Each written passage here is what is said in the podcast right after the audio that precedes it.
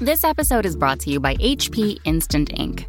No one is reading your mind, but HP Instant Ink knows when your printer is running low and sends new cartridges before you run out. So you never have to think about ink. For details, visit hp.com slash instant ink Spotify. Conditions apply. Hey everybody, welcome to Signals from the Frontline, your every Wednesday live cast here on Twitch. And for those of you who are joining us live, you caught that embarrassing mistake. For those of you listening or watching, you're just going to have to let your imagination be your guide as to what happened.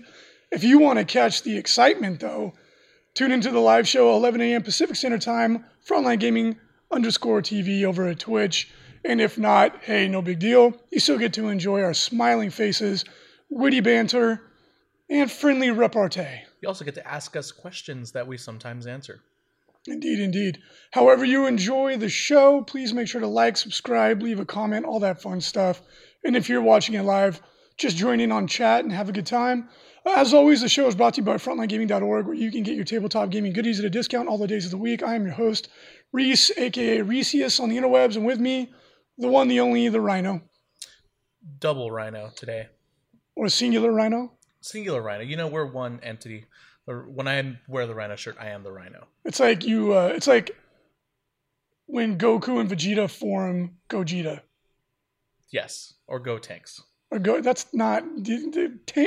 Trunks is someone different. That's Gohan and Trunks, bro. Oh, okay, I don't know. They, you could either be Gogeta or what's the one? The other one's in charge. It's uh. It's like, I'll be Gogeta.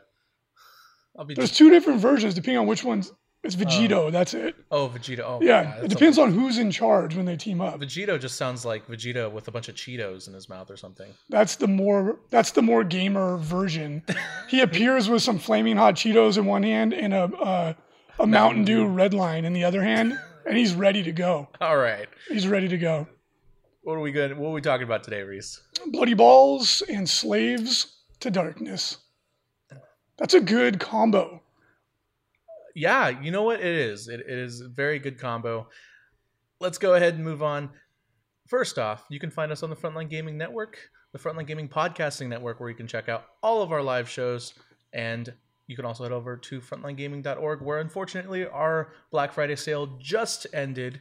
However, if you were to catch one of those awesome deals, uh, we are working hard to get everyone's items out to them as quickly as possible yeah, we blew the doors off this year. Um, thank you so much for the support. we are running uh, double shifts to keep up with production, but during the sales, we do sometimes fall behind a little bit on uh, production.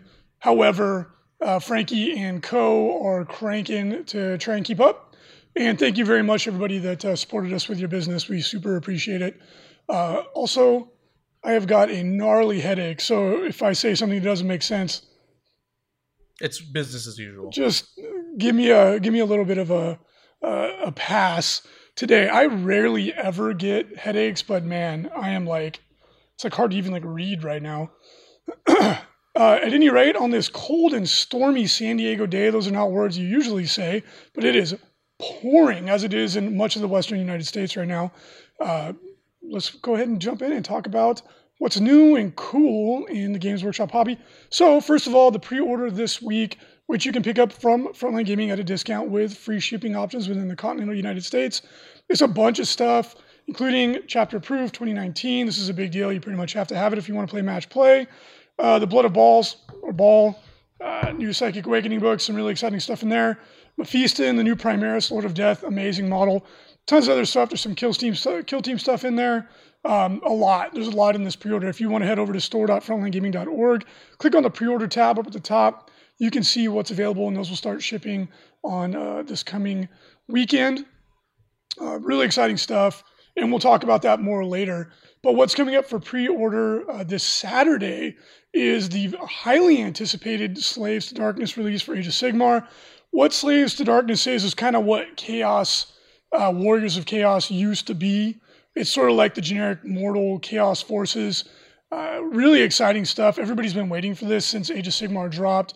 The Chaos Warrior is the most iconic uh, fantasy model, Age of Sigmar model uh, in, in the GW range. It's one of the most iconic I'd say right behind the Space Marine, the Chaos Warrior is the most iconic model in uh, Games Workshop whole model line. It's it goes all the way back to the very very beginning. Um, anybody played like Hero Quest and stuff like that, that they, they go all the way back into the ye old days of Games Workshop making models.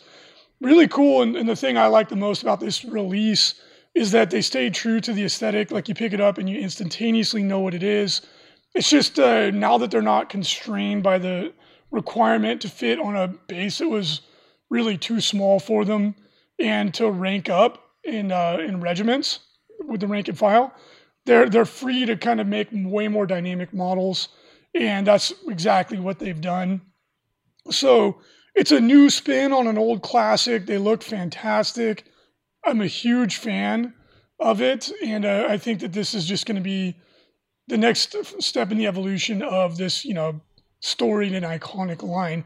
The models are absolutely awesome. They're great, and Yeah. in, in, in true GW fashion, they introduce a brand new beastie that I love uh, that the Chaos Lord is riding. I have no idea what that thing's called. It's like a lizard thing with a horn. on He's riding on like a street shark or something. Yeah, it's so cool. And and I, I love it when GW does stuff like this. They introduce one or two interesting monsters or things from the Age of Sigmar setting for a new model, and it, it just makes me want to learn more about what that thing is. The Battle Iguanodon. Yes, if, if I were in Age of Sigmar, I would be like a zoologist.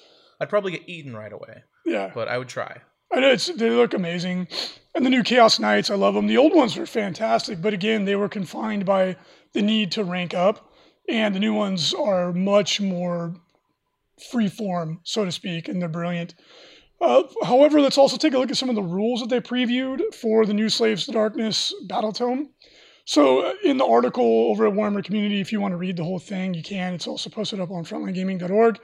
Uh, they talk about the the sort of what it means to have a chaos warband because it's it's evolved so much over time and basically there's there's five i think there's five ways to do it there's four sub factions within the book and they allow you to play it in a multitude of different ways um, there's kind of like the generic mortal horde uh, with lots of like cultists and uh, marauders sort of the more like viking style um, uh, way to do it then there you could play the ultra elite version, which would have been like the Varanguard. Um, I think they were I can't they're like the Archaon's host or something Yeah, like that previously. Um, you can do that where everyone is like an ultimate badass. You've got Archeon, the Varanguard, um, all the other really cool models available to them. You can play it with more monsters, uh, which is really cool because they've come out with a bunch of new uh, kits that uh, really allow you to go nuts. You know, the Chimera model that one's a little bit older, but then the new um, the new one coming out in the Warcry expansion, uh, the big brother to the Thaumaturge. I can't remember the the name of him off the top of my head. The Ogroid something or other. Look he's amazing. He's like a, a Viking, you know, monster man. And you can make an army that's geared in that direction. And then there's one that focuses on magic. Um, and then some of the rules, which we'll get into, are re- extraordinarily powerful. So um, let's dive in and talk about it. So the first one is Dark Prophecy. This is ludicrously So strong. insane. Like Uh, I'm interested. Like the rules already been in the game, but you had to play it. There, were, there was a lot of restrictions to get it. Now it's it's not. And if you've played Age of Sigmar, you know how powerful this is. Basically, uh, use this command ability at the start of your hero phase if Archaon is your general and on the battlefield. If you do so, roll a die and keep the result hidden from your opponent. If you roll a one through three, your opponent has to take priority on the next initiative. If you roll a four through six, you have to take priority on the next initiative. So what this means is, in a game with alternating initiative, meaning who goes first, you know at the start of your turn who's going next. yeah, That's like the most powerful possible yeah, rule mechanic I could imagine in Age of Sigmar. Yes, you you reveal the die at the start of your turn, and then the result determines if you go first or your opponent goes first. It only happens once, but you only need it to happen once. You just need to get a double turn once, and then that's it.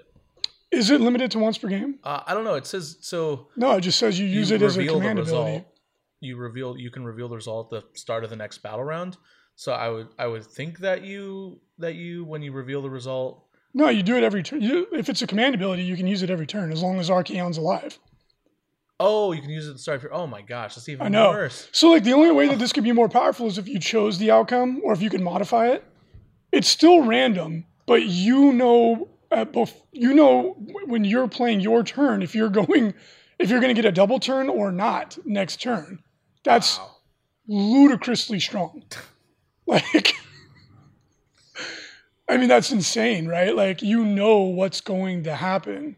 Yeah. yeah. Um, so, I mean, we'll see in practice how powerful it actually is. Uh, my, my, my gut reaction to it is like, holy crap. and in Archaon, eh, Archaon isn't exactly like from a competitive standpoint. Archaon isn't actually doesn't seem to be used a whole lot. He's what I've seen. bonkers. Like, what, the thing that made him. The thing that made him ridiculous is when you could use him with fate dice to auto kill anybody in combat. Yes, that was silly. But even before that, like Frankie and um, Frankie and one of the the uh, employees from Games Workshop went to played at the Adepticon team tournament, and this was back when everybody thought Archaon sucked, and they steamrolled everybody. They got max battle points, smashed everybody that they played. this was a couple years ago, but um, I I think he was underrated for sure. Yeah, oh yeah, he's he's, He's- definitely a good powerhouse model. Yeah. for sure. without question. And the Age of Sigmar meta, like it's still developing, and it's still a relatively small game. It's it's one of the biggest tabletop games um, out in the world, but it's still a relatively small player base. So like, there's so much that flies under the radar in Age of Sigmar. Like, for example, back you know uh, before the Free Cities got updated, before the edition rolled over, like I was winning most of the games I played. And I was talking to some of the, the devs, and they're like, "You're you're there." They told me like you're like one of the only people we know that plays competitive free cities. That's how small the player pool is. It's Yeah. it, so like there's so much there's so much room to break the mold in Age of Sigmar, like way more than in 40k. In 40k, my estimate is that it's five at least five times as big as Age of Sigmar, if not more, from all the data I can see. Um, uh, it's probably even bigger than that, to be honest. But just like in match play, um, the broken combos tend to get found, found really quickly. Um, and even in 40k, sometimes something will fly under the radar and it'll be months. Yeah. And then all of a sudden, somebody's like, "Oh, look at this thing you can do with this book that's been out," and everybody missed it. But in Age of Sigmar, it's like if you're a really creative person that's willing to dig, there's so much that goes undiscovered in that game. Um, anyway, kind of a tangent, but uh, it's it's interesting if if you are like that creative person that likes to go kind of make your own list, do your own thing. AOS has a lot of room for that, but the the average player kind of goes along with the with the crowd. Um, you just see a lot of people copying each other, and that's that's true of uh, of any game. Uh, let's take a look at another one of the rules: ritual of corruption. And this is for the magic-oriented subfaction. Uh, pick one friendly Kabbalist unit or Cabalist unit within three inches of the wizard, performing this uh, binding ritual and roll a dice on a three plus ritual successful, and D3 models from that unit are slain. Then put one predatory endless spell within 12 inches, and then you can do a bunch of stuff. Basically, you can take over somebody else's endless spell. So someone, yeah, someone casts uh, what, whatever, any predatory endless spell. All of a sudden, you turn it around and you make it go attack them. It's pretty cool. Yeah, yeah. You just need to lose some Cabalists. Which who Who cares? cares? Yeah. Um, it's I play Beast of Chaos as well, and that's one of the things you do is you you sacrifice your own little like Ungors, which who cares, and then you summon in a whole new unit. So, it, very that's very chaosy, very thematic, and very cool. Twisted Dominion. This was the other one that jumped out at me as being extraordinarily strong. Um, this is for the monster themed chaos subfaction where you can take a bunch of demon princes and big monsters and stuff like that. It'd be really fun to play, I think, low model count army. And the monsters in AOS are very strong uh, because wounds spill over. If you do six damage, you kill six one wound models. You don't just kill one with six wounds. Um, it's very powerful. Uh, so you pick friendly despoilers, demon prince uh, that finishes a move within six inches of a terrain feature, and then you can give that terrain feature the pitch black and nightmare chasm uh, scenery rules. Again, if you don't play AOS, they uh, you're supposed to every piece of terrain is supposed to have some like magical quality to it. Um, in 40k, we tend to kind of like brush those rules aside and, and not use them as much. In AOS, you do, and they're very strong. They toned them down though for this edition. Thankfully, last edition they were a bit much in my opinion. Um, the pitch black one is gnarly. You make a piece of terrain block line of sight for your opponent, but not for you. Um, in 40k, this would be broken. like, but in, in AOS where there's not as much shooting, it's still extremely good. It's not as crazy, but that's very strong. Uh, you like, oh, like for example, my Free People's Army that's a shooting army, all of a sudden you're like, you can't see past this piece of terrain and all my monsters are behind it. Well, shoot. that's not that's not good. That's really bad. Yeah. And then the other one, Nightmare Chasm, at the start of each hero phase, roll a dice uh, for this terrain. Feature on a six. Each enemy unit within one inch suffers D3 mortal wounds. Uh, that's cool. It's not as cool, but like if you if someone set up their whole army in a piece of terrain, Might be able to get them. you'll get a couple of them. That that one's like kind of neat, but the pitch black one can be game changing. It's really strong. Uh, the next one's called Rally the Tribes. Very, this is extremely common in AOS. Many many factions can do this. Uh, but basically, you- if your warlord can bring in, he, he like calls his homies to come out and join in on the on the beatdown As one does. as one does. He throws up the bat signal, the eight the eight pointed star signal, and then some guys who are like hanging out right off the battlefield are like, oh hey, what's going on? And they run on. You can summon in a unit of ten Chaos Marauders, uh, five Horsemen, or one uh, Cultist unit of up to ten models, and then they appear within six inches of a edge of a table and join in on the battle. This is mega common in AOS. Like most factions have some mechanic like this, except the Freeples. They can't do it. They don't got homies. They don't got the homies. That's, that's it. You know what I mean? All right. You can take this one away, buddy, if you want. Glory for the taking. Uh, this one's uh, if your general is not a demon prince, you can pick one command trait for up to five different friendly Ravagers heroes, um, who I believe are The Ravagers, the last the last one we just talked about is for Ravagers as well. yes, This is for like the mortal, like the kind of the Warriors of Chaos, like traditional old school army. Okay. Yep. Uh, in addition to the command trait your general can have, you must pick a different command trait for each of these heroes, and none of them can have more than one command trait. You can use these command traits for these heroes even though they are not your general. So I don't know It's really, really, Yeah, really good. I don't know much about Age of Sigmar, but I do know that if you were to give this to a 40k unit, it would be pretty crazy. It, given it basically says trait. you could activate five guys warlord traits. yes, So in in uh, AOS, heroes have a command trait, and then they have usually have command abilities too. Um, it, it, it's essentially that's essentially what it is. Is you're turning on multiple warlord traits, so it's extremely good. Yeah, and then also at the start of your hero phase, you can pick one Ravager's hero that is on the field and has a command trait, uh, to and then you make them your warlord. Uh, they become the general until your next hero phase. So that's important for specific Age of Sigmar abilities. Let's say if this this uh, Well, command abilities or too. command abilities, yeah. this is your your generals can use command abilities. I. So yeah, you spend a command point to activate a command ability, Yes. and some of them are extraordinary are extraordinarily strong. Yeah. And the ability to like mix it up. If I'm reading this correctly, I could, I could be wrong, of course, but the ability to mix it up and be able to like, oh, this turn I want to activate this one, it's, it's very good. Yes. Yeah. Yeah, it, it seems like it's very powerful. Uh, and then finally, the Aura of Khorne. This is bonkers. so you can reroll hit rolls of one for attacks made with melee weapons by friendly Slaves of Darkness Khorne units wholly within 12 inches of this model. In addition, if the model is a general, add one to the wound rolls for attacks made with melee weapons by friendly Slaves of Darkness Khorne units within wholly within 12 inches of the model. That is nuts. How would you like to have everybody get Veterans of the Law? Adding one to wound rolls in Age of Sigmar is In any- insane. Well, it- In any D6 based game, right. that's, that's so strong. Yeah, but specifically Age of Sigmar, where where things are commonly winning you on fours, Yeah. and anything can hurt anything. So, th- and then these auras of the gods, um, as I understand it, these are subfaction agnostic. So anybody can take these. You just have to theme them, give them the mark of whatever Slaanesh, Tzeentch, Undivided, and one would assume there's other auras based on all the, the various gods, and there's probably one for Undivided as well, which is you know dyed in the wool. That's exactly the way Chaos has always been. Right. It sounds like they're going back to their roots of allowing you to really customize um, so this is, in my opinion, this is so, so cool. The latest Age of Sigmar battle tomes have been awesome. Like uh, the free peoples, the free cities.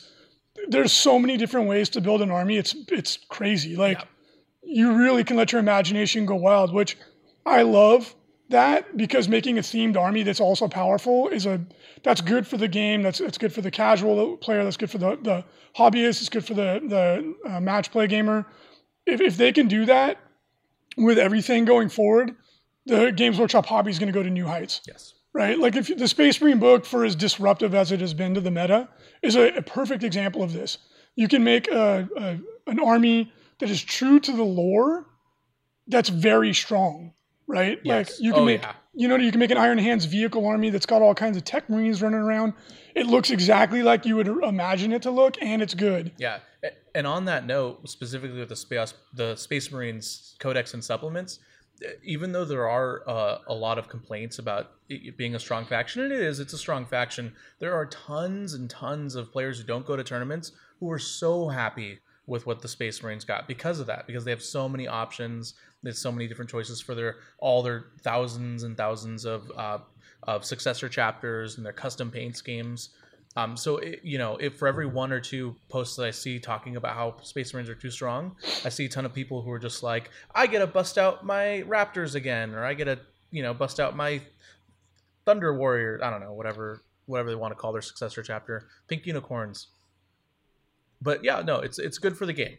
it, it is. Yeah, I mean, it's they are too strong. It's it's the the evidence is there. It's it's written clear as day no one can deny it. Like they are, they're too good. They're overrepresented. They disrupted the meta big time.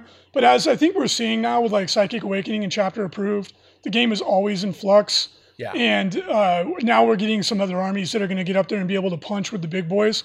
Uh, so the Marine dominance, it is a thing. It's going to continue for the, you know, at least the short term.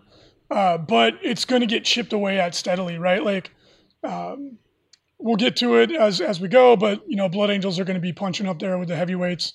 Now, um, I don't know if people are going to like that or not because it's more Marines, but at least we're going to get a little bit. It's a different flavor at the very least. But before we get to that, uh, why don't we talk about the Las Vegas Open 2020? Um, we're about two months away, just a little under two months away, and it's time to start getting everything, uh, you know, tightened up. Make sure that everybody has clear expectations on um, you know what, what, the standards are going to be. Uh, we're working on our the PSA that we put out every year to, to really try and communicate as clearly as possible to everybody coming what they should expect, specifically for people playing in, in uh, uh, the 40K events, Age of Sigmar events. For other events, the FFG, Privateer Press, uh, Corvus Belli, et cetera, et cetera. The individual TOs are going to be communicating that information. So you want uh, you want to reach out to them if you are playing, you know, bolt action or whatever, because uh, we've seen tremendous growth in all those other games as well. Uh, and for 40k specifically, which we're going to talk about right now, uh, and with Age of Sigmar, Scott, the TO, is working on all of that, and he's really good at communicating that to the Age of Sigmar community that comes to the event. Um, uh, we're making some changes for uh, the 40K side of thing. Nothing really major, uh, just kind of like an elevation of standards. And uh, we want to make sure that we communicate this clearly so that people are not caught off guard. Uh, this is going to go up on a blog post. It's going to go out in an individual podcast. The TFG radio guys are going to do that. Um, we're going to do everything we can to make sure that this is very clearly communicated. It's going to go up on the LVO site, et cetera, et cetera. So, um, a big one, and I, and I want to apologize that we've been saying the opposite on this. Um, we were saying that we were going to allow Legends units. There was a miscommunication internally, and then after getting feedback from all the TOs and the ITC TO uh, Facebook group, who were almost universally strongly against it, made some really strong arguments, talking to Games Workshop. Uh, and then there was this basic, some some basic miscommunications as to how Legends was going to work. That was that's on me. Um, and then when we actually got the book in our hands, I noticed that some of the assumptions that I was working under were wrong. So a little bit egg on my face in that regard. But we are reversing course on that. We are we are following the Legends guidelines for the LVO, meaning that Legends units will not be allowed. Uh, very sorry if that confused anybody or if that screws up someone's list. Um, sincerely apologize for that. But looking at what the uh, what the consequences would have been, it would have been far more uh, confusing to not follow these guidelines at this point in time um, for a whole number of reasons, which I don't have time to get into. So we are sticking with Legends as it is written with Games Workshop. I know there's a little bit of confusion right now in regards to exactly how it's implemented. I'm sure they'll address that in time. The rules just came out like an hour before we started recording the show. Um, so you will not be allowed to use Legends units at the Las Vegas Open this year. Uh, some of the ones we were worried about actually didn't get cut to Legends. Um, they're still in there, and or they're like in available through Forge World. It's a little it is what it is. so uh, just be aware of that. Um, and again, I apologize that we've been communicating the wrong message up until this point in time. You know, sometimes miscommunications happen. Um, so just be aware of that. And, um, you know, we'll, we'll sing a sad song for everybody hurts. Sometimes everybody cries. And then just repeat that over and over with my voice as you're reading through your data sheets of all the units that have been legends.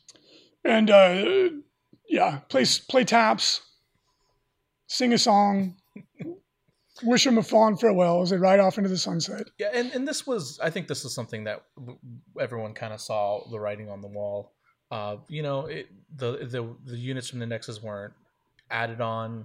You know, we always kind of knew GW was going to do something with them. They did something with the Age of Sigmar units, and the the Legends did, did them, and then the AOS community kind of knew that that was the end for a lot of those factions and units. Um, so 40k was naturally going to have the same thing happen to it. So yeah, and if you look at Age of Sigmar, right, like um, uh, Tomb Kings, for example, got squatted, and now we have the Ossiarch Bone Reapers, which are kind of the same thing, but just infinitely cooler looking. So does that make you feel better when you bought, built, and painted a whole army? No, it doesn't. But for the for the big picture, right, like looking at the game as a whole, was that the right move for a Games Workshop to make? I think it pretty clearly was um, the game is always evolving, going moving forward, and um, it stinks. Your Khorne, your Juggerlord of Khorne, you know, had some good memories. Killed a lot of uh, loyalist lapdogs to the Emperor, but uh, his day is come and gone. So. Rest in peace, Calgar and Artificer armor. No longer tell Reese because Calgar said so. Womp womp womp. So at any rate, that that is what it is. And then again, we'll make sure to communicate this as clearly as possible because there will be some confusion on that and we'll do everything we can to make sure that everyone's aware. The other part of it is uh, GW. This isn't recent; they came out with it last year, but we're we're implementing it this year. They're they're I can't remember they call it their like battle ready standard or something like that. I can't remember, but they put out a chart with images of what is uh, considered to be a minimum tabletop standard and then like a fully painted standard. We are implementing this as this is how you should interpret the three colors and based minimum that we enforce for our events. It's the middle picture. Yes, that has more than three colors on it. We are aware of it. But looking at that, that is an indicator of what we mean when we say your army needs to be three colors and based. That does not mean that it's primed black and then you put two dots of one, you know, two different color paint, or you paint a stripe on their head, right? And then the barrel of the gun silver on every model. That is not what we mean. Look at this. It means a good faith attempt to paint the model three separate distinct colors and actually painting it uh, and basing it, right? Um, so this is the standard that you're going to be held to at the event. Um, just be aware of it. We will pull, pull models off the table. Uh, if they're not, we've done it before. It's not fun. It ruins someone's experience. So just be aware there's still plenty of time to get ready to adapt to yeah. this. And, this this picture has been around the internet for a long time. Yeah, um, pretty much since Eighth Edition first dropped. And uh, whenever I got asked a question, uh, you know, about uh, the BAO or the SoCal Open for what the paint standards were when we switched to those, I usually just sent them a, this picture and said the middle one, anyways. And I think a lot of people are jumping on to the the middle one for their painting. Um, but there, of course, there are some people who still who still hold on to it the old three color minimum, highlight blue, blue, and then dark blue wash. Yeah. And then call it a day. So, uh, and and as GW says, the, these models look fine from a distance. And I'm not the greatest hobbyist in the world. I barely paint, but I do think it's good for the overall health of the game, and it, it is really cool to go to a tournament and have bystanders go to a tournament and look at models that are that are painted and and you know just look better on the tabletop, which I think is good. Yeah, I mean, you come to a big event, you should have the the expectation that you're going to be playing against a painted army on a good-looking table of terrain. That that should be the baseline expectation when you're paying money, you're traveling to an event, um, and that's the standard that we are establishing for the LVO, right? Because the, the the minimum is what, unfortunately, or whatever. Like I'm guilty of it myself sometimes is what you get for, for a lot of people. So this is what it is. Uh, you've been you've been warned. And for those of you listening to the podcast, you can go look at the picture on the show notes at frontlinegaming.org. Uh, so be aware of that. So some other things that we're implementing because of uh, as a reaction to what we saw at the SoCal Open. Um, this is going to be a big one. Um, your army needs to look coherent, and what that means specifically is, and we saw this a lot at the SoCal Open, and it was made my eyes bleed. It was hideous. If you have a, an army of iron hands, I'm going to use this as an example because it's probably going to be the most common example uh, in the game, right? And the new hotness is taking a bunch of centurions, like 18 centurions, which, in my opinion, is diminishing returns. I think you're better off with one unit of six, but whatever. And let's say you have six centurions and they're painted red and you go to your buddy and you borrow his six centurions and they're painted blue. And then you go to your other buddy and you borrow six centurions and they're painted green. And then you put them all into your army and your army's all iron hands. And you go, yep, this is my iron hands army. They're all painted and based differently. That is not, that's not going to fly uh, at the event. It looks horrible. Definitely not within the spirit of the rule. So your entire army or each faction within your army needs to look coherent, right? Does that mean they have to be painted exactly as they are in the codex? And the example we're using of Iron Hands, do they need to be painted black with Iron Hands uh, iconography? No, they don't. They can be painted whatever color you want as long as you're consistent. So if all the Iron Hands in your army are pink, because that's the way you wanted to do it, that's fine, right? As long as your opponent can look at it and visually identify what that faction within your army is supposed to be. Yeah. Right. Does this mean that we're going to be draconian about it. Well, do you have to paint your librarians and your chaplains pink too in this example that we're using? No, use common sense. Librarians are often painted blue despite the chapter that they're in. Uh, chaplains usually painted black despite the chapter that they're in, right? And you can apply that to not just Space Marines but to anybody else. Use common sense, and if you're if you have a doubt, if you're worried about it, take a picture of it, send it in, and we'll let you know. But the main thing is to be co- consistent and to have your opponent be able to visually identify what everything is. And then the common reaction is, well, I'm only taking one faction, but I borrowed it from 10 different friends. That's not going to fly anymore. It looks awful. Yeah, and um, so I, am going to be truthful here, and then I have a question for you, Reese. Yep. Uh, at first, I was against this. Um, you know, I came around to it. We we talked about it a lot. We even argued a little bit about it. Um, but ultimately, I do think it's good for the game. And what we're essentially trying to do is we're we're trying to eliminate borrow hammer, or what that's called. So that that term's a very common term. It's where you borrow people's units right before the tournament to play a specific army. Uh, and as Reese already said, they, they don't plan on being draconian draconian about it. If you're like me and you have a lot of models that were painted by different commission artists uh, with different bases, or, or maybe the, their, their shade of blue isn't quite the same as the match of their army, but they're their tabletop quality armies, or in some cases, maybe even showcase pieces. Reese, would would those specific models be okay as long as the majority of the army was coherent? The as long as you can look at it and tell, right? This is an old like you we we call uh, Pablo's Ultramarine army the Blue Rainbow because every unit is like a slightly different color of blue because he's acquired it. In that in that instance, again, use common sense and if you're in doubt, take a picture and send it in but if you can look at it, if your opponent can look at it and go like, okay, that's clearly an Ultramarines army, or all the Ultramarines in it are blue, and I can identify them, and maybe you have like a guard detachment, the Loyal 32, which is not as popular as it used to be, but it's an example most people will understand. And that's a Cadian detachment, and they're all Cadian models. Or if they're not all Cadian models, they're all painted the same, right? It's not a, a hodgepodge there. You're like, okay, I can identify who in your army are Cadians and who are Ultramarines, even if there's some slight variation, that would be fine.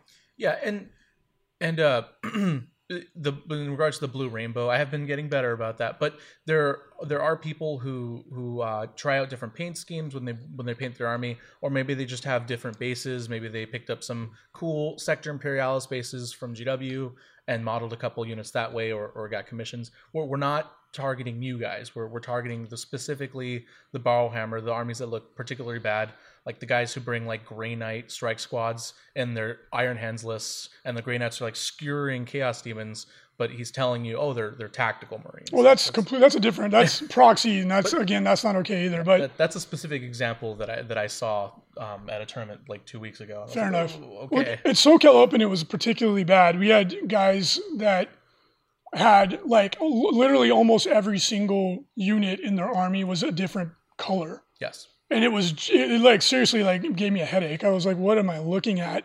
And technically, it was it fit within the the previous version of our appearance standard rules because the whole faction was consistently They you were all painted to a tabletop quality. yeah, and it was a loophole. But now we're closing that loophole, and uh, just be aware of it, right? So, um, if you another way to get around this that is acceptable, uh, let's say your whole army is you have uh, Tyranids and everyone's painted in a behemoth color scheme, but you want to use one, a Kraken detachment, so you can use your Kraken missiles, Genestealers, and then you want to use another detachment of Jormungandr or whatever. Uh, you can distinguish them without repainting the model. You can paint the rim of the base a different color, or you can put squad clicks, or what, what are they called? Base clickers, or Uh, yeah. I can't remember. Squad squad marks. I- I've it. seen rubber bands. no, bands. rubber bands is not going to fly anymore. That's hideous. Oh, hideous. okay. All right. Well, It's, that's garbage. Um, you, you need to make it visually distinct on the model. Don't put hair clips on them or whatever stupid stuff people are doing.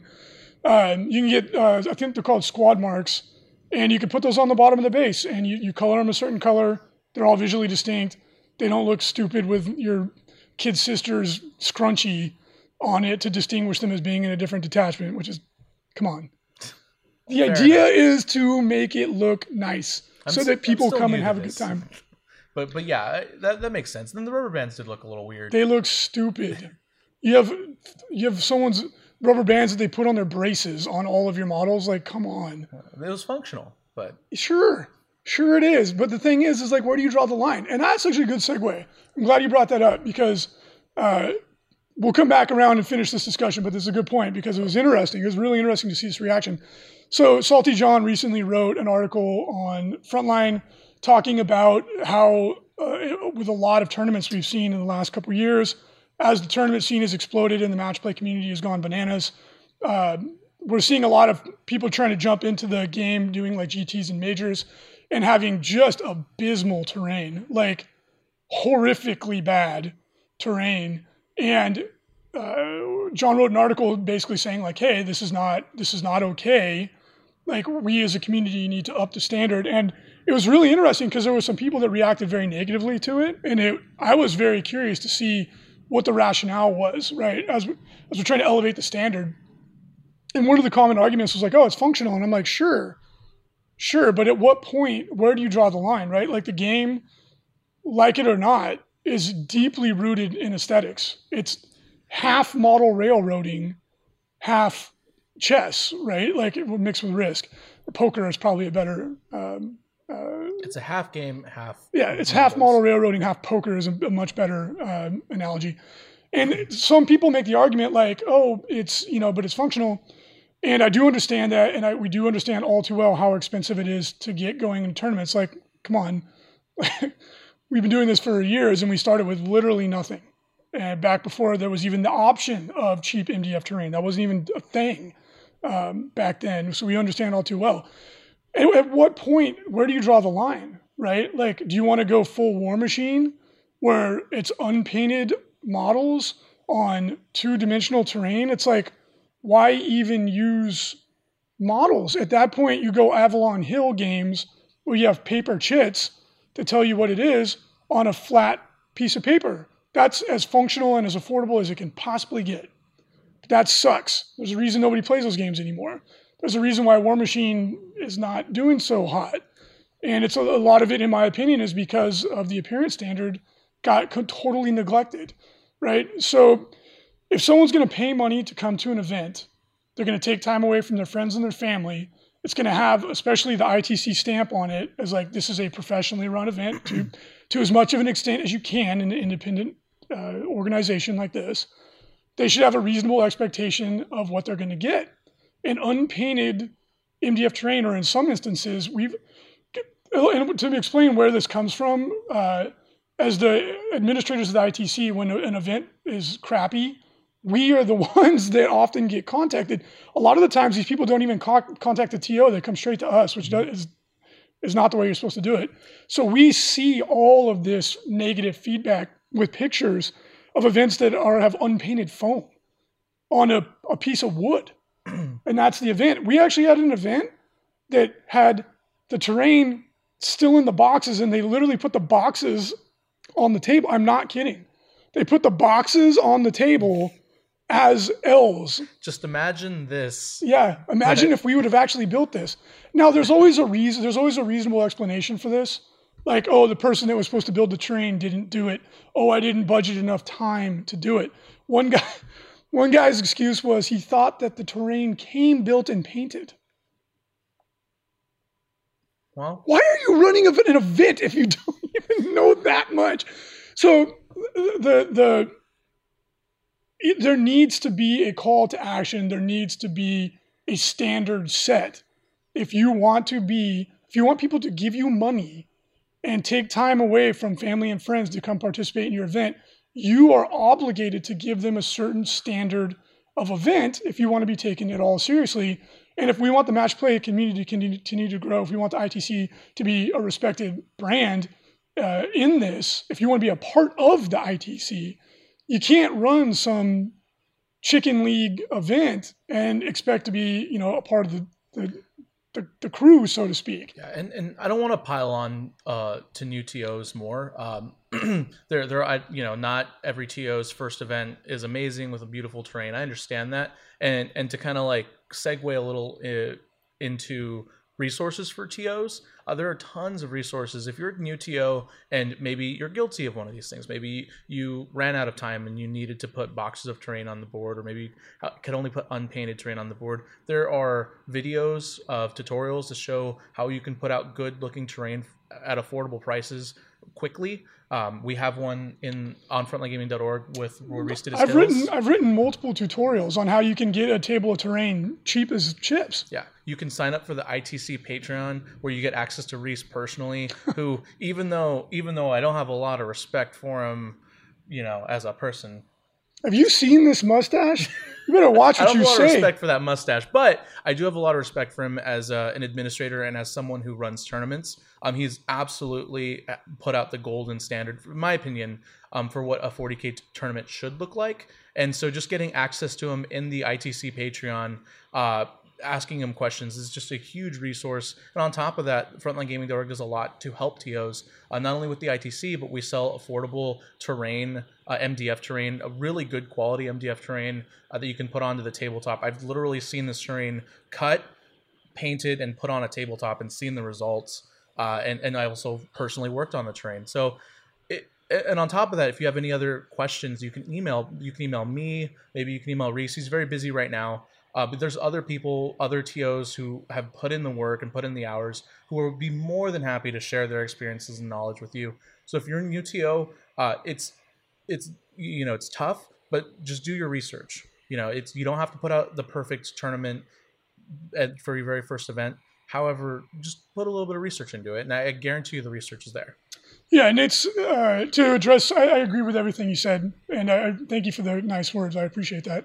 Um, to address some of the comments in chat, it's interesting because I, I was I was really like almost taken aback at the response.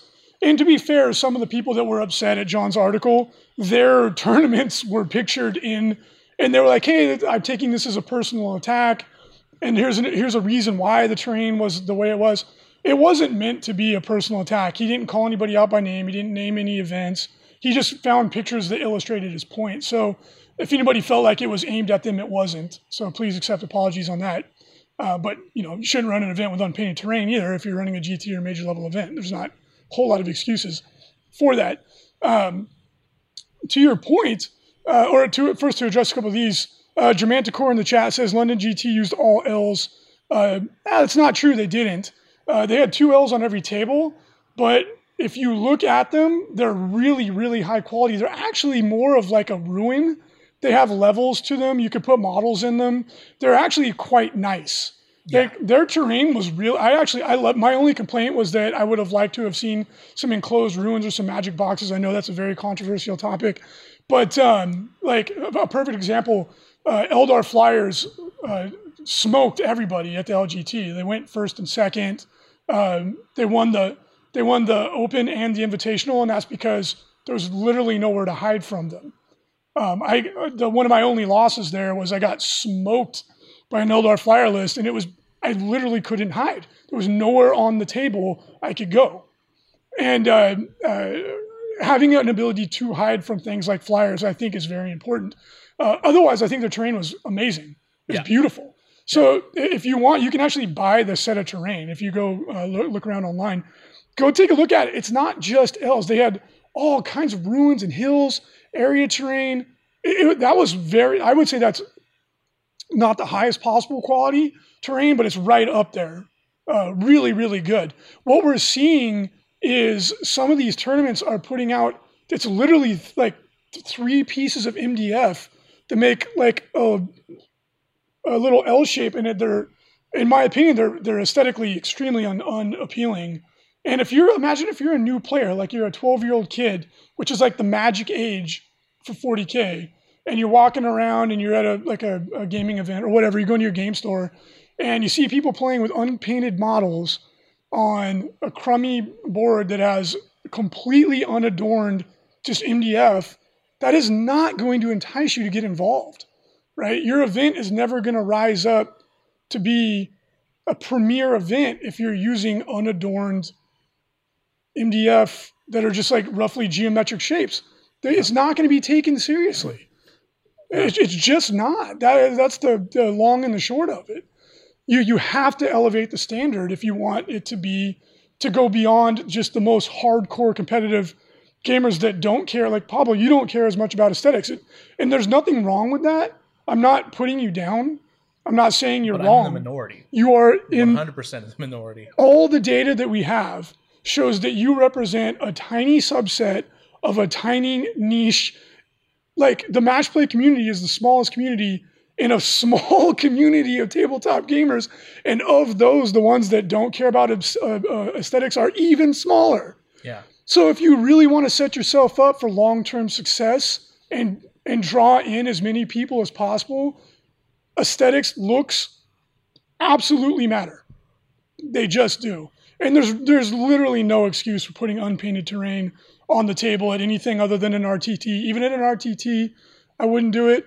Um, and for all the people that are, are are trying to put out the mea culpa of oh, but starting an event is hard. I'm like, who do you think you are talking to?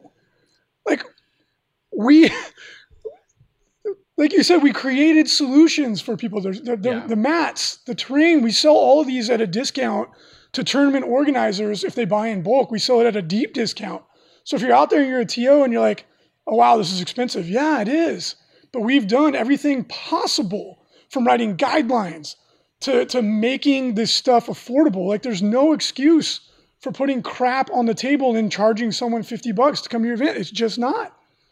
It's it's you have a you have an ethical obligation to give a good event to people paying their money. Yeah.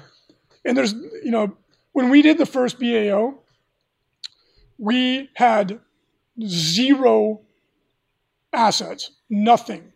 I owned three tables of terrain myself, total, right? Half the crew were 20 years old. No, I was the only one that wasn't 20.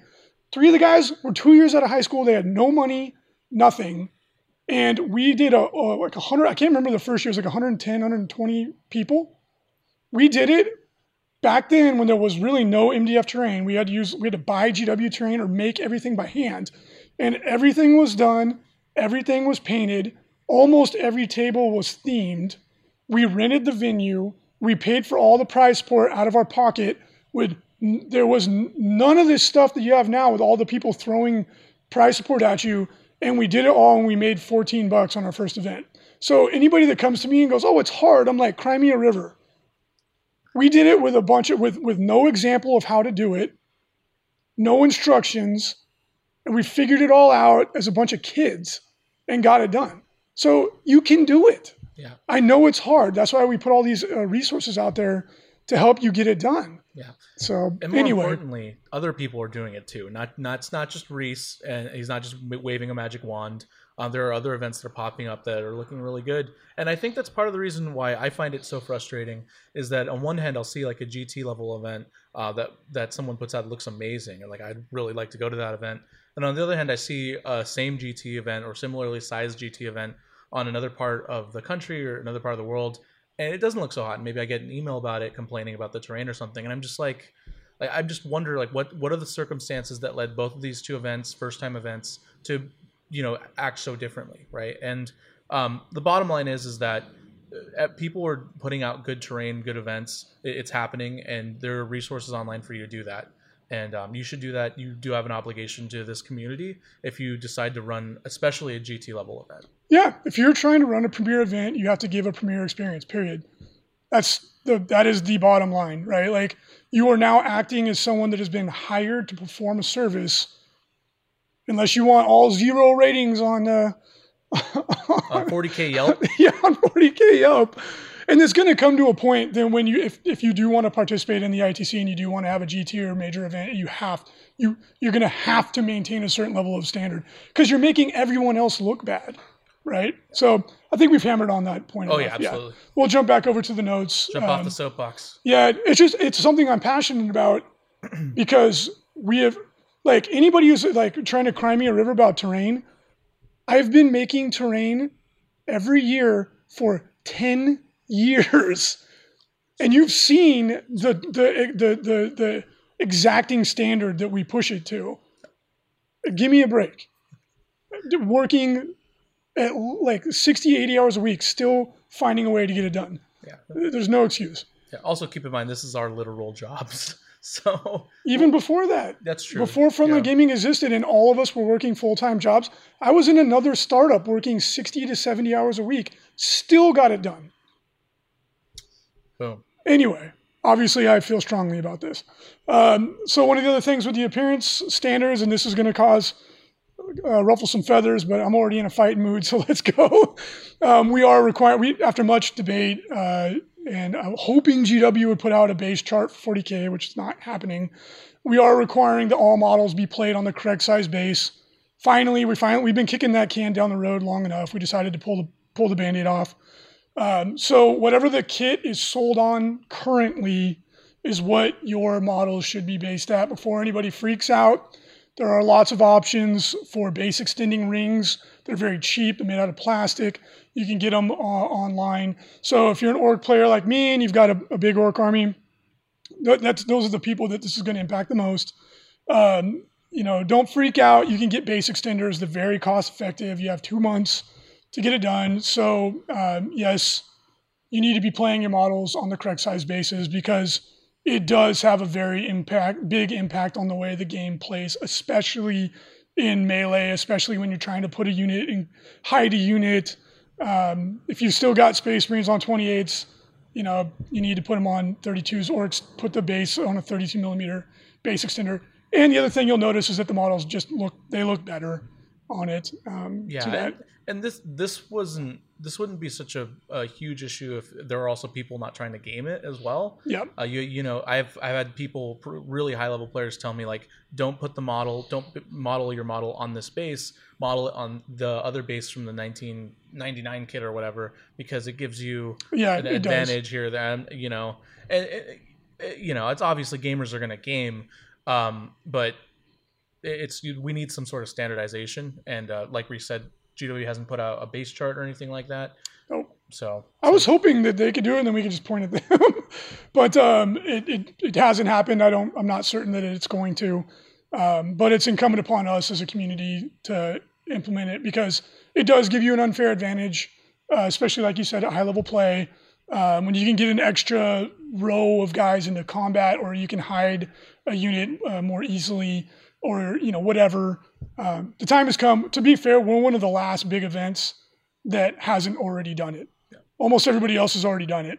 Um, I just I had a lot of empathy for, you know, Johnny McOrkman, who's like, bruh, I got to rebase all these models. I was like, I know it sucks. Now, I do have a question for you, Reese. With the rebasing kits, the plastic kits, do you need the rebase and put flock on the? No, that'll be fine.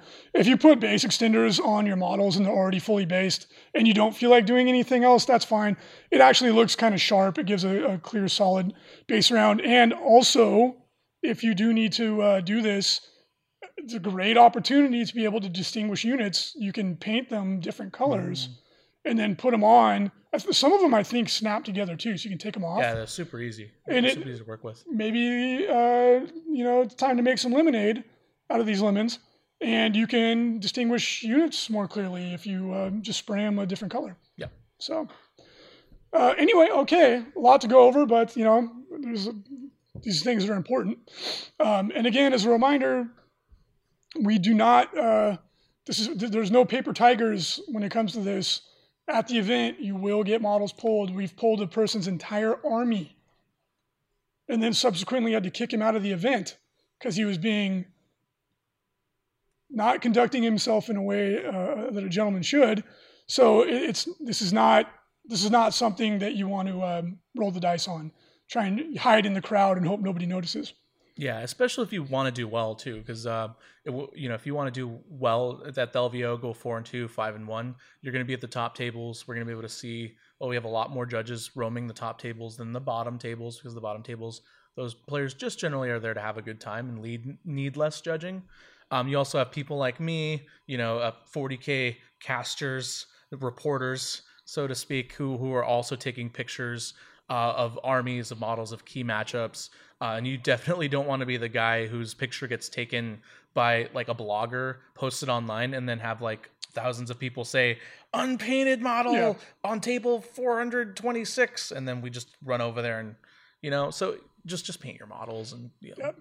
and then just to let everybody know the judges do do regular circuits of the whole hall yeah. but most of the rules questions tend to be towards the top tables um, so yeah just paint your dang models and base them and you don't have to worry about anything all right, so we're also going to be tightening up the chess clock rules. I've already done that, um, and then we're tightening up some of the wording, the wording on some of the missions in the ITC Champions missions, uh, as a result of questions that popped up during SoCal Open, which um, the Space Marines uh, threw in some monkey wrenches into the equation, and we're going to tighten all that up so that uh, people can be aware of it.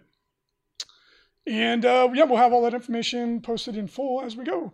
But let's talk about the Blood of Baal and chapter approved a little bit. There's already a ton of coverage on these topics, not only on the FLGN, uh, the podcast network, but on you know in, go anywhere uh, where the people are producing content, and there's tons of information. Um, so instead of trying to do like a bit like a, a in-depth review of Blood of Baal or um, uh, chapter approved, I figured we just zoom in a little bit and talk about one specific. I want to talk about Tyranids. Uh, obviously, Blood Angels went in my, probably tier one in my opinion. Um, yep. With this, they're incredibly good. A lot of people are focusing on that, so I don't think we really need to cover it too much. Uh, Pablo and Co. did a pretty exhaustive analysis of chapter approved on the last chapter tactics, so we don't really need to go in that.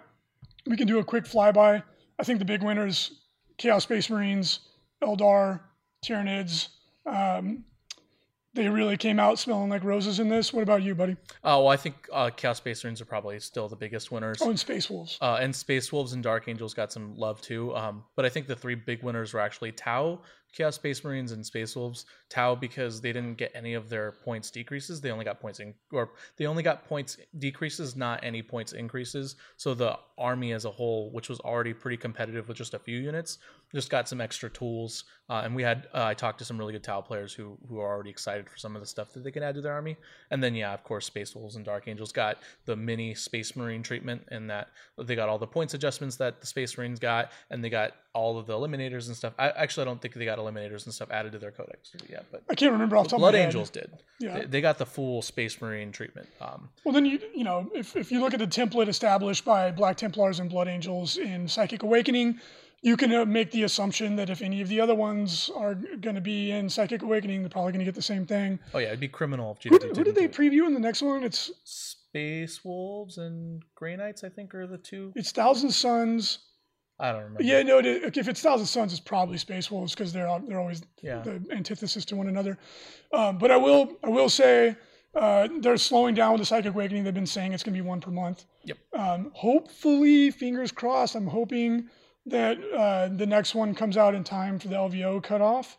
Um, we're allowing new material up until the 13th, uh, which that would that would basically if it comes if it goes up for pre-order at the beginning of the month, it'll it'll just make it. Um, hopefully, it does. Uh, and lists are going to be due on the I can't remember off the top of my head, but uh, I think they're due right after that. Twentieth? No, it's it's the 13th. I think is the, list. are thirteenth. due, yeah. Um, so new material up until the 11th, which is the Saturday, will be will be in there. Um, at any rate, I will say if you're a Grey Knight player, combined with the aggressive changes in chapter approved and what you're going to be getting, it's a whole new day, whole new day. Space Wolves too, really. Um, so get excited. Uh, so let's talk a little bit about oh, and also Eldar players. If you're like me and you use all the uh, uh, aspect warriors, you got some aggressive points drops. Yep. Yeah, really good, exciting stuff. My list, my uh, Footdar list went down so much that I could put in a Crimson Hunter. Exact same list plus Crimson Hunter. With the new points change. Yeah, That's and my good. list was already pretty good, so I was like, all right, not bad. So let's talk about uh, Tyranids in chapter approved because I think that a lot of people are reacting mediocre to lukewarm, or they're just not even talking about it. Tunids are kind of the redheaded stepchild right now. Uh, I think the latest report was that they're the worst performing faction. Ah, I was actually corrected on that, um, but I- think it's an asterisk.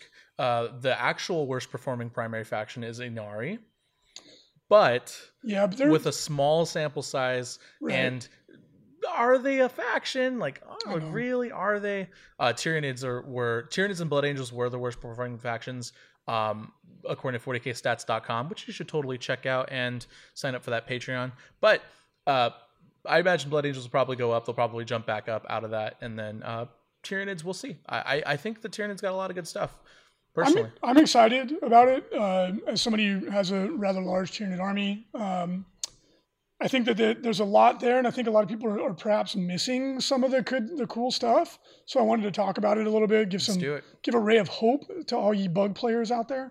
Uh, so obviously the points adjustments in chapter approved are really nice, right?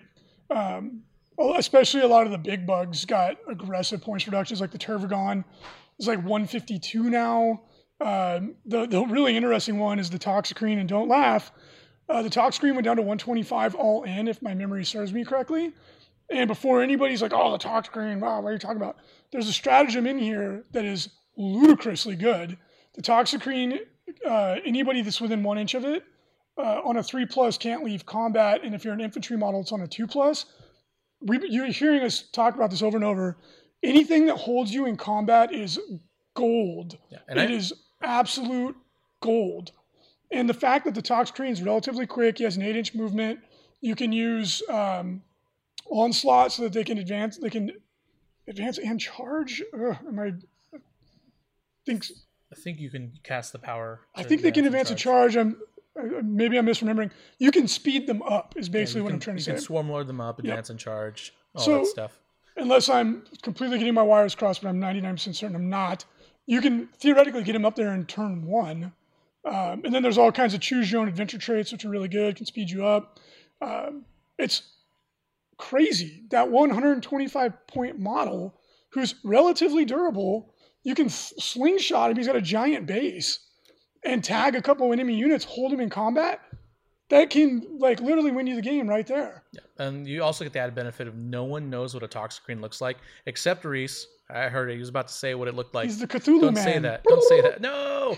uh, but yeah, so if you're a Tyranid player and you just put up a bunch of bugs, monsters, they won't know the difference. So they might shoot your Carnifex instead of your Toxicrene. There's actually a distraction Carnifex stratagem in here. That, that's true. That It is is true as well. hilarious that I was like, well done. Tip my Trilby hat to the game devs. That uh, it's called like vicious distraction. You're like, that's so good. And basically, if a monster is really close to you, um, you have to take a check to not shoot at it, or you get minus one to hit anything that's not that behind it. Yeah. Well played. Yeah. Well played. It, and then there's some other really interesting stuff too. One, one combination, I don't know if Reese you were going to talk about it, uh, was that they a unit has the option to be able to consolidate not towards the closest enemy model, which is amazing Yeah. when you add in like a six inch consolidate or, Or a two d six. 2d6 inch consolidation. Uh, and, and so one thing I immediately noticed was that you could charge, you could have a unit of Genestealers charge behind a ruin, wipe out a unit completely, and then two d six consolidate back into the ruin and, and just be like, ah, it just it, I just I, I really want to see that happen. I'm sure that's probably not how the top players are going to use it, but just Oh, the no, idea that you can do that is crazy. Anything that affects movement is hyper ultra powerful. Yes. right? A lot of people get caught up on oh, how much damage can I do and all this stuff. Movement is where the master of the game wins the game because there's few to no variables, right? You're in control of what happens in the movement phase. That's why things like warp time are so good, or Swarm Lord. That's why you see him so frequently, and he got a 50 points drop. Uh, that's why those things are so powerful. Or the Thunderfire Cannon, having your movement. Yeah. Um, those are super duper strong and holding things in combat, et cetera, et cetera, et cetera. These are really good. So anything like that, like a 2d6 inch consolidation, which as a White Scars player is dumb good. Uh, even not doing the tricky stuff like you're saying, where there's a choose your own adventure trait, where if you're not within three inches of an enemy model, when you consolidate, you can go in any direction that you want. So yeah, you could go up, kill a unit, go out of line of sight. That's huge. But just doing it in the way that's obvious, go up, killing a unit, consolidating 2d6 inches back into someone's backlines. That's good by itself. Yeah. And think about how easy it is to wrap a unit up when you have 2d6 inch consolidation, right? To to to to lock to try point enemy models, keep them locked into combat is so much easier when you have that far to move. Yeah, and especially if you don't have to go towards the nearest enemy unit, then you it's essentially get another movement phase Yeah, um, after you consolidate, which is insane. it's super good. And what we're talking about is uh, there's a new subset of rules called adaptive physiology, where you can substitute your warlord trait for this. Raw right now it works on named characters uh, like Swarmlord. Uh, let's we'll wait to see the FAQ to make sure that that's confirmed or denied, or if they don't uh, allow it.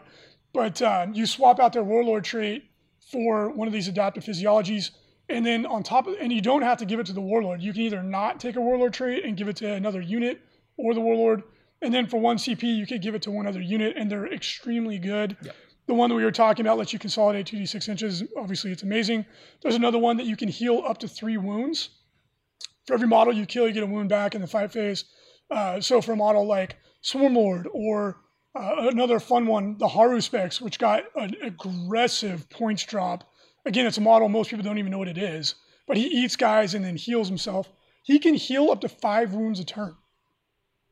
Right, all of a sudden, that dumb model that now it's super cheap, and you can give it a choose your own adventure uh, trait to give it plus one to hit on the first round of combat. That model all of a sudden has got a new lease, on life. T8, 14 wounds, can regenerate five wounds a Does turn. do D6 damage? Yeah, it's D6 damage attacks. It has, like you, you need to go back and completely reassess every unit in the codex in the light of this. Some of the little things, uh, like on the playtest team, one of my buddies played against an extremely good player with Iron Hands, a tournament-winning Iron Hands list with Nids and beat him. Um, and he had a little bug swarm. Just did something simple. Uh, took the the uh, choose your own adventure trait that's a six plus invulnerable save for all the little guys. That is a huge difference for an army like Tyranids because it's in shooting and melee. And then there's another ability that lets you get uh, uh, you get an additional AP on your scything talons. So now your Hormigaunts can have a six up invul, can have uh, feel no pain put on them. They can be minus one to hit. They can have AP one. You can actually get Hormigaunts up to AP four. Yeah, naturally, not with not on a six, but just Well, it's a combination of lots of different things. yeah, but, yeah, you're right. But So I mean, even AP three, which is easy to do. A Hormigaunt with AP three? Are you kidding me? yeah, With reroll ones to wound, but from their own rules, it's nuts. You can make them fight twice; they'll shred a Space Marine unit. Yeah. And there's so much in there like that. If you look right, like if you're looking for something that screams off the page at you like Doctrines, you're not going to see it. But it's subtle, but it's there. There's so much going on. Uh, Biovores got cheaper. that's actually- Hiveguard, Hiveguard got cheaper. Yeah, and- and Biovores are really good counters against uh, units that that are melee oriented. Uh, things like Lord Discordants, Knights. Yeah, you just stop them from moving. Yeah, you just stop them from moving. Uh, I'm not, I'm not sure how they would do against Assault Centurions. Uh, I imagine they would do well if the Assault Centurions aren't in your face turn one, because um, then they just get bogged down by these little things that pop them with mortal wounds. Uh, it would been interesting to see where Biovores stand because they were previously a, a, dark horse, really OP unit, especially when knights were big. Well, they were. Then they fell off. They were crazy before the rule of three came in because yes. you were seeing people taking 15 of them, and yeah. it was devastating. But now that they've got a points drop, I think taking nine in the Tyranids list is just going to be a smart play. Like you said, some of the scariest thing in the game are are, are like Disco Lords, uh, Centurions, and especially if you go first and you can move block them with the little floating nutsacks, you, the, buying turns of the game. And they're good at just hurting them too. Yeah, the, the, the mortal wounds is a big deal too. It, it can add up. And there's fun stuff too, like the Mawloc now has a stratagem, and he's dirt cheap. He has a stratagem when he pops up. You add, th- I think it's three to the roll, so that 50% of the time you're doing three mortal wounds flat to every unit in range. And there's you can't not do damage, right? You're doing either D3 or three mortal wounds. It's really good. It's really good, and there's so much little stuff like that in here that when you add it all up, when you start actually writing lists and really thinking about it, it's very strong. Another one of the choose your own adventure traits is every model in the in your whole army heals a wound every turn, right? So if you take a bunch of multi-wound models, they're just regenerating constantly. It's really good. You have stratagems that can heal you too. Um, and then a, another one that we've been discussing forever, and now it's it's infinitely better, is um, if you took like a bunch of Tyranid warriors, which for 18 points are amazingly good value. It's a fearless troop that disrupts psychic abilities it's relatively tough. Has like four or five attacks on the charge. Just with scything talons, now you can make those scything talons AP one. And there's other ways to uh, crank it up. You know, there's a new psychic power that gives you an additional AP one in combat. Behemoth has a new psychic power that's Veterans of the Long War for a unit in melee. Like, and the list goes on and on and on. So you really want to dig in to to look at it so that you don't miss the forest for the trees, right? um, the, the adaptive physiologies are amazing. And then uh, the other one I wanted to touch on, uh, the new relics are really, really strong. Um, previously, Tyranid relics were crap. They were some of the worst ones in the game. And now they have a couple really uh, standout. The, the one I think is going to be the auto take that you're going to see literally in every list is the resonance barb. And it gives you an additional power, an additional cast, and an additional deny and plus one. So good. It's ridiculously really, good. Really, really, really good. Ridiculously good. You take a neurothrope, three powers, two denies, plus one. Like they they re, naturally reroll ones. It's amazing. Yeah. Um, yeah. So good. And then one of the choose your own uh, traits too is that psykers can reroll the first failed check. So if you take a psychic heavy army with all these other layered combos, you're going to be the smite spam coming out of Tyranny is going to be nuts. They're, they have really good powers um, naturally. They have really good powers. So uh, it's a new day for the bugs. I'm actually considering playing them because I feel bad about myself playing my white scars right now. it's just too easy. You know, they do have some weaknesses, but I'm just like, I feel like I'm like glittering or something when I play them. Just like throwing trash on the table. Yeah. yeah, you know, so I'm like, yeah, maybe I'll switch back to my bugs. I love playing my Nids. Um, so why don't we jump into chat see if we, there's anything anybody any questions about that? Oh, ooh, there's a negative Nancy in here. I love it. Oh, great. They would do terribly versus the Solacents. I don't know what they're talking about. Oh, I mean, maybe they would. I wasn't, you know. Yeah, but with the Biovores, the the main point isn't the damage that they do. It's the it's the little floating nutsack that stops things from moving around them. Yeah, because you can't you you can't move shoot in the movement phase, so they're limiting your movement just by being there. That's yep. and that's one thing people always always forget about is that oh I could just shoot them with my hurricane bolters and like or whatever clear them out like yeah you can but you didn't move your full maximum distance that you can move uh, which is which is why they're so powerful. Yeah, I mean you can stop knights in their tracks. It's so annoying, but it's so good as a Tyranid player. Oh, and Lucas W42, thank you so much for reminding me. I forgot to mention one of the choose your own adventure traits is a four up it's a four up save against Overwatch oh, rules. Oh, so good. So good. yes. For bugs, that's a game changer because your little bugs would go into a big unit and just get annihilated. This is a big deal, right? Like that's a really, really good one. My Tervigon spam list, I think, or not spam, my Tervigon list is totally back. Totally back. because one of the things that's hilarious is that NIDs are really, really, really good at ITC missions, and it goes under the radar. Like you take engineers uh, behind enemy lines and recon, you're gonna max it almost every single time you play, right? You have rippers pop up in the backfield for behind enemy lines. Your army just spreads out and to get recon. You've got regenerating. Um, you make like two units of termagants for engineers, and your termagants putting ten more back in each turn. Good luck. Good luck getting that off the table before they get all the points. And if they do focus on it, that means your assault units are going untouched. I, am really excited for all the possibilities. What are the big Cali 40K events next summer? The Bay Area Open. Yeah, um, and then we'll get all the information about that up on the site. There, there already is a link up, but we'll get more. Valerie, when am I going to man up and play my Footdar in a tournament? The only re I've been playing him in the, the leagues, or I was.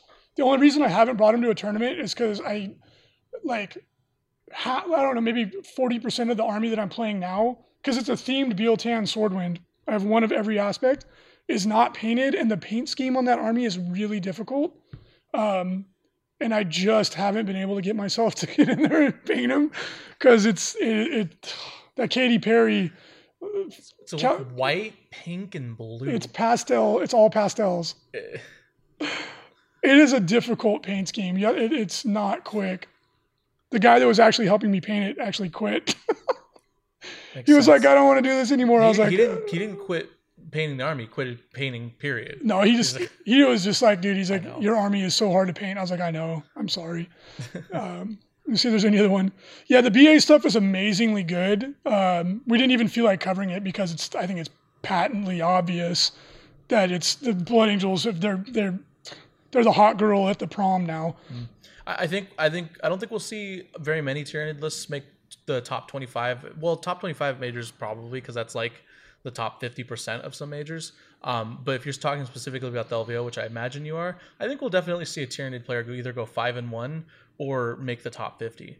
Um, I, I, and I don't mean like uh, Tyranid, Genestealer, Cult, Astra Militarum. I mean like a pure dedicated Tyranid list. I, I think for sure we'll see one of those go five and one at the LVO. Yeah, like I like I've said like numerous times, my buddy Will went five and one at the LGT with Tyranids beating some really difficult armies. Um, and that was before all this like plethora of goodness uh, fell into their laps. So um, yeah, I, I, don't doubt in my mind we'll see. Like I'll, I'll, bet right now we'll get a five and one Tyranid player at the LVO, at least one. We had a five and one Necron player last year, and everyone thought that that was like impossible. Now, geez Louise, Necron's got a lot of really aggressive points drops. Man, they're going to be scary now, even more so than they already were. Uh, 83 Hoover asks, will LVO still be six rounds? On days one and two with this many people. So, as a lot of you've heard, we hit, we did it. Ring the bell. We have a thousand. We have a thousand 40k championships players in just the one event. I went in and added up. It's like almost 1,500 unique 40k players at the LVO. There's a thousand people playing registered. There won't be that many that show up to play. There never is. But uh, we've had over a thousand people register to play in the, in the, the 40k championships at the Las Vegas Open. It's insane. It's unprecedented. We're as big as the next three events combined. It's nuts. Absolutely thrilled and excited. But uh, so the way we do it is it's Friday is three rounds, Saturday is three rounds, uh, and we have what we call like the phantom round. Um, round there's a round seven. It sucks. It's it's grueling and it's it's exhausting for the players and the judges, but it's the only way to do it um, without having some people get left out in the cold. Um, players in positions 8 through 12, no, uh, excuse me, players in positions 5 through 12 yes. play in a, a, a qualifying round, uh, a fourth round on Saturday. And the ones that win go into the top eight. If you're in spots one through four, you auto seed into the finals. And then everybody else has to fight for the last four spots so that we then we have a three round single elimination, winners takes all, kumite on yeah, Sunday. And, and, last year we only did it if if uh, we didn't have if we if we had more than eight undefeated players, which we did. I believe we had nine or ten undefeated players. Yep. Um, this year we're for sure probably gonna have to do it. We had a thousand people. Oh no, we don't. There's no choice. As soon yeah. as you go over five twelve, you don't have a choice. You have yeah. to do it. Yeah. yeah. So you're gonna have that. Unless, unless you magically had a scenario where like a lot of people tied, and you know what I mean. That's possible, but it's improbable. Now, yeah, no, there's no question. Even if we have 20% attrition, there's only like 800 and something people show up. It's still mathematical, almost certainty. Um, but yeah, it is optional. If if, there, if we do find ourselves in a scenario where there is only eight undefeated players, um, excluding ties, then yeah, we wouldn't do it because it's such a pain in the butt. Uh, next question. Uh, phase that up. Are we going to be taking any of the missions from chapter for the ITC? Probably not. Um, you know, as we roll into the next season, that's when we discuss all this stuff, and that's coming up soon. Um, uh, we'll we'll put the question first to the community of ITCTOs, see what they think, but uh, pr- probably not. Um, we're open minded, of course, but uh, we'll, we'll definitely take a look. Maybe we could cherry pick some fun stuff. Jermaine Decor, good question. Why do you think GSC were hit uh, hard in chapter approved? You got to remember, chapter approved was written in the past, so it's reflective of the environment in which it was written. I, I really, really strongly believe Games Workshop should adopt a digital uh, rules format for match play so that it can be agile and react to the current environment, not always be, you know, a blast from the past.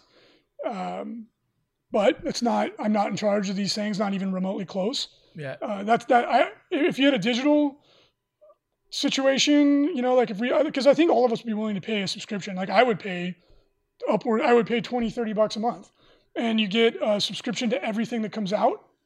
Uh, well, because the thing is, if you're GW, the way you got to look at it is if everyone's buying every book, we're coming out with two, three books a month now. They make way more money than they would on a subscription. Right. So you'd have to look at it from their perspective. What would you be willing to pay as a match play community? I would be willing to pay that much to get everything and then have it all be updated with every FAQ, with every points change, and have it all on my phone. Uh, hundred percent, one hundred percent, I would do that. Yeah, yeah, and and um, and it would be it would be current.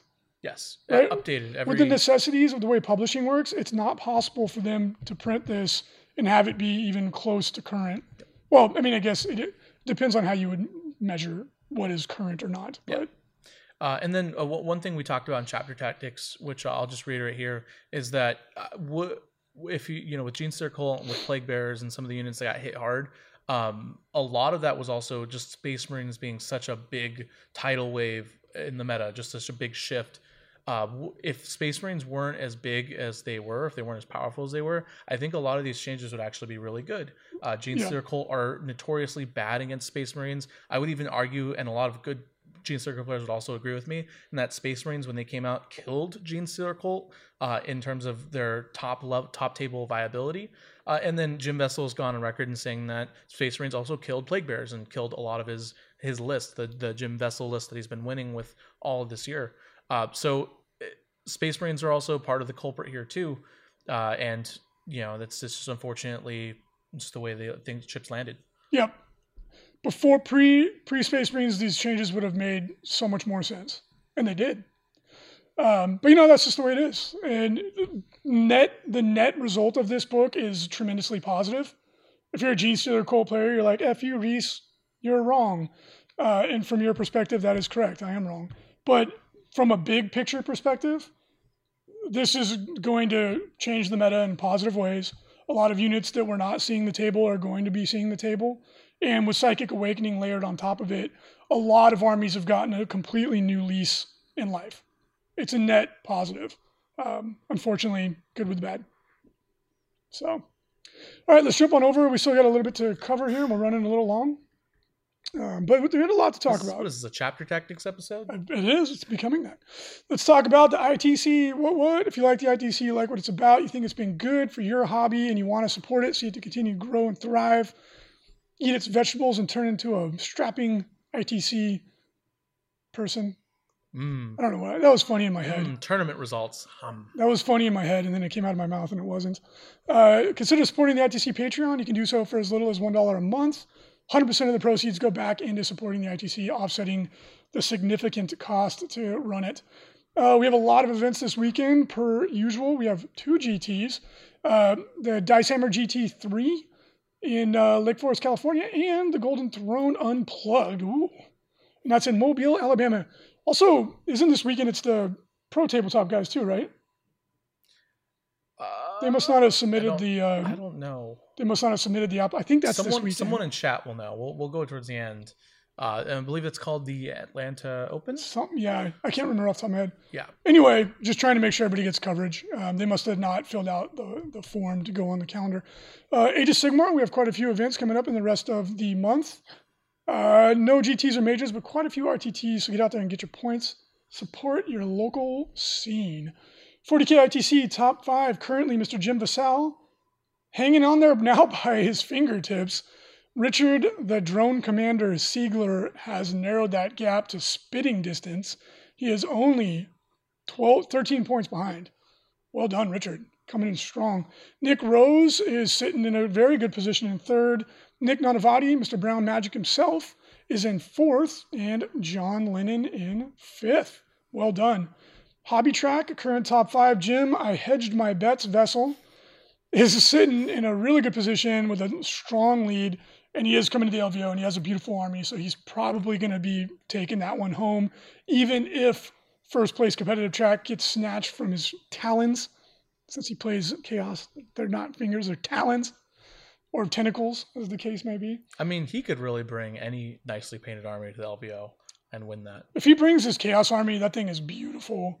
Um, he, he'll be in good shape. Lou Rollins in second, who won it last year. Uh, Paul Winters in third, Dominique Corrette in fourth, and TJ Lanigan in fifth. TJ is also an extremely good competitive player. So that's going to be interesting to see how that goes. AOS, current competitive top five. We got Jeremy Vessier in first place. James O'Brien moves into second. Alex Gonzalez in third. Anthony Lawrence in fourth. And Matt Pashby in fifth. Hobby Track AOS, Rich Waters leading the pack, followed hotly by Jeremy Vessier in second, Matt Beasley in third, Alex Gonzalez in fourth, and Matthias Crucial in fifth. Now, actually, uh, Rich Waters came in here uh, last week. It was Jeremy Vessier in the top, and Rich Waters hopped Jeremy with only two events uh, to his name. That means he just he's, crushed he's it. He's a beautiful army. Um, I don't know what it is. Probably a beautiful man too. It's it, Rich Waters with a name like Rich Waters, right? That's a great. That's a great Richard it, Waters. It makes me. He's like a Din Din uh, John Denver kind of guy. He's like yes. got a plaid shirt on, some beautiful blonde yeah, hair, gorgeous beard, outdoorsy kind of fellow. Oh yeah, hundred percent. Got to live near a river with a name like that. Yeah, absolutely. Yeah. Yeah, but uh, if he goes to LVO, uh, I imagine he'll he'll do very very well. uh, yeah, I'm, I'm sure. I can't wait. The, the AOS side of the table, as I said a million times, or the side of the room, for whatever reason, it's like a cultural thing within the subsets of the gamers. Their armies are always better. So beautiful compared to 40k. And not to say that the, some of the 40k armies aren't astounding because they are, but it's like the average level of appearance on yes. the AOS side is same with fantasy. It always seemed to be better. Yeah. You know what I mean? It just maybe that's just my perception, but I always that always the way I, I, I saw it. Uh, Shadespire current or Warhammer Underworld's current top five. Ivan Cho in first place with a commanding lead. Jonathan Colson in second, followed closely by Tony Field. Matt Martin in fourth, and Daniel Velasquez in fifth. Kill Team top five. Michael T. Holy, the one and only. Holy. Way out in front. 701 points, followed by Alex Torbert in second. Uh, Janice Gilhelm in third. George Rollins in fourth, and Matthew Hull in fifth. And oh my golly, check out this Magnus painted by the FLG Paint Studio. This is the 30K Magnus. Pre uh pretty good. I love oh man, those feathers. Pre uh what do you call that when you get a what's that show when they give you like a makeover? Uh makeover? Before and after picture? I don't know. Yeah, but there was a show where they did like extreme makeovers. Anyway. Maybe makeover? Yeah. Yeah, well, before his extreme makeover into a demon prince. okay. Here's Magnus. That was right there. Yeah, no, it, this is a very, this is a very, very beautiful. That's amazing. It's gorgeous. painting. I like the OSL from his like swirly magically thing. Yeah, on his hand and coloring yeah, the hand in the rock. That's I always enjoy that. That's, That's a nice touch. Check it out if you want to get your army painted by the Frontline Gaming Paint Studio. We're always taking new commissions. If you want to be a painter and live in fabulous Las Vegas. I was I was like, what's the adjective they always use? Um, we are setting up an in studio, an in-house paint studio, and um, it's a, a, a, reasonable place to live in terms of living expenses. So, if it's something that you are interested in, please email in with your portfolio. Let us know. And we have quite a few people actually moving out, so it's going to be a lot of fun. working at Frontline Gaming is is pretty cool. If it also helps, I, I usually bother the painters about once a day for five minutes. Ask them, you know, how they're doing. Yeah, we all Poke poke them with paintbrushes. So if you really want, if you really if that appeals to you. you know. sometimes we'll just open the door and throw things at them, and then scurry away, cackling. Mariana goes in and bugs them for models so that she can take the pictures. It's fun. it's, it's a good. It is actually a good time. It is. I- A, it is a fun place. every paint, every in-house painter we've had, I, I've developed a friendly relationship with, and it's usually a lot of fun having. NHH five three five seven. That is exactly. He went on to the show. Queer Eye of Terror.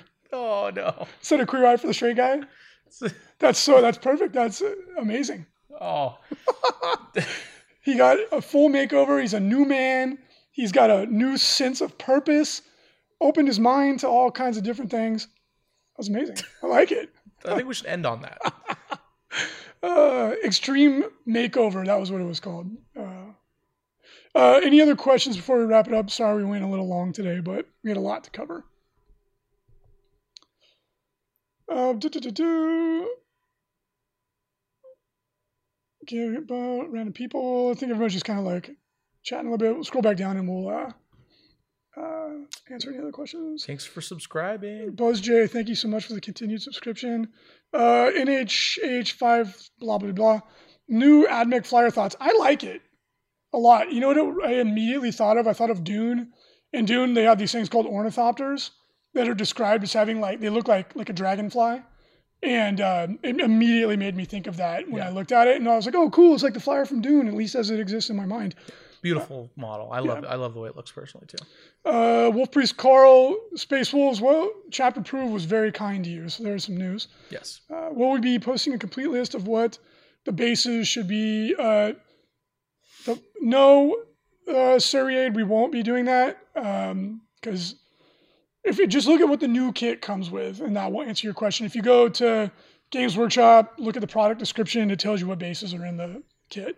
Um, it really only impacts. There's actually not that many models that it impacts. The Space Marines and Orks are the big ones.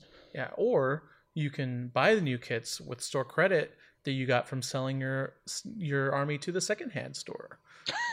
From the gaming like secondhand shop yeah. at gmail.com. If you want brand new kits with all the new bases, or if you're unsure, you can do that. We take in all those armies. Uh, let me see. Do you think neophytes are worth 55 points, Buzz J? Um, I can't really answer that off the top of my head. I'm not a genius. It's one of the only armies I don't play. If Frankie was here, he could answer that one. Um, so my opinion on that topic is not going to be definitive by any means. Uh, Lucas W42, do you think an all nid warrior army could do well now? I of the I'm of the opinion that an all nid warrior could do well before, and it did. Shuck, Matt Shuckman actually did really well. What was it? The event that he did well with a he took a Tyranid warrior spam army. Shuckman. Um, it wasn't Nova, but Shuckman was taking Tyranid Warriors. Um, to I want to say it was like a while ago now, though. I but I 110%. I think a nid. Look at what you get for the points. 18 points. You get three wounds, three attacks. If you take two sets of scything talons, it's four attacks, rerolling ones to hit. They can hit on twos. They're troop choices. They're troop choices, they're fearless. They uh, disrupt enemy psykers, and uh, they have shadows in the warp. I'm- I think they do. Um, and you can make their scything talons. You can crank up the AP on them, so all of a sudden they're scary. If you want to put a couple more points into them, you can go 22 points, two sets of bone swords, and those are uh, going to give you five attacks, AP two, for very little points, right? Like 100%. Absolutely, I think you can make a- a- an army that has lots of Tyranid warriors work. Uh, uh, 55 point neophytes is a typo. People are saying in chat. Yeah, I mean, it, that if, if it is, it is. I don't remember ex- 100% off top of my head, so I can't really comment intelligently on that. I apologize. Uh, there was another question in here, really quick. Uh, if you're joining. What about basing for models with no base? Well, Hmm. yeah, well, clearly, if they don't have a base, you don't have to put them on a base. Come on. You have to make up your own base. Yeah. You have to cast it yourself. Yeah, if it doesn't have a base, it doesn't need a base. Come on, guys. Uh, bu- bu- bu- bu. Oh, and then uh, yeah. Uh, eh. Do you think uh, Space Wolves are going to get the Blood Angels treatment? Uh, I would say that that's. I would pretty obviously say yeah. That Yes. It would be a big, big, big mistake if Well, the rest of the Space Marine armies didn't. Now the Blood Angels, now they've set that Well, precedent, and Black Templars. and Black too. Templars. Like the, you know, it's it's probably going. I would bet ninety nine percent chance that they're going to do something like that for every Space Marine army. N- never mind, John. But if you want to put a base on the Triarch Stalker, yeah, sure, that's fine. Go ahead. All it does is it it really the net as long as the base isn't like the size of a turkey platter or something like if it's a reasonable base and it fits on it, that's fine. Like a dune Crawler base would probably be perfect. So, all right. Uh, thank you for hanging in there for the extra special, extra long episode of Signals from the Frontline number 650, 665. That means next episode is 666. We should uh, talk about like Grey Knights. Someone in the chat said that. I thought that was very funny Let's do it. because they fight demons. There you go. Uh, I hope you enjoyed the show, everybody. Thank you for uh, hanging in there with us. And until next week, happy gaming. Have a great weekend. Enjoy the holidays, and we will talk to you uh, next Wednesday. So long.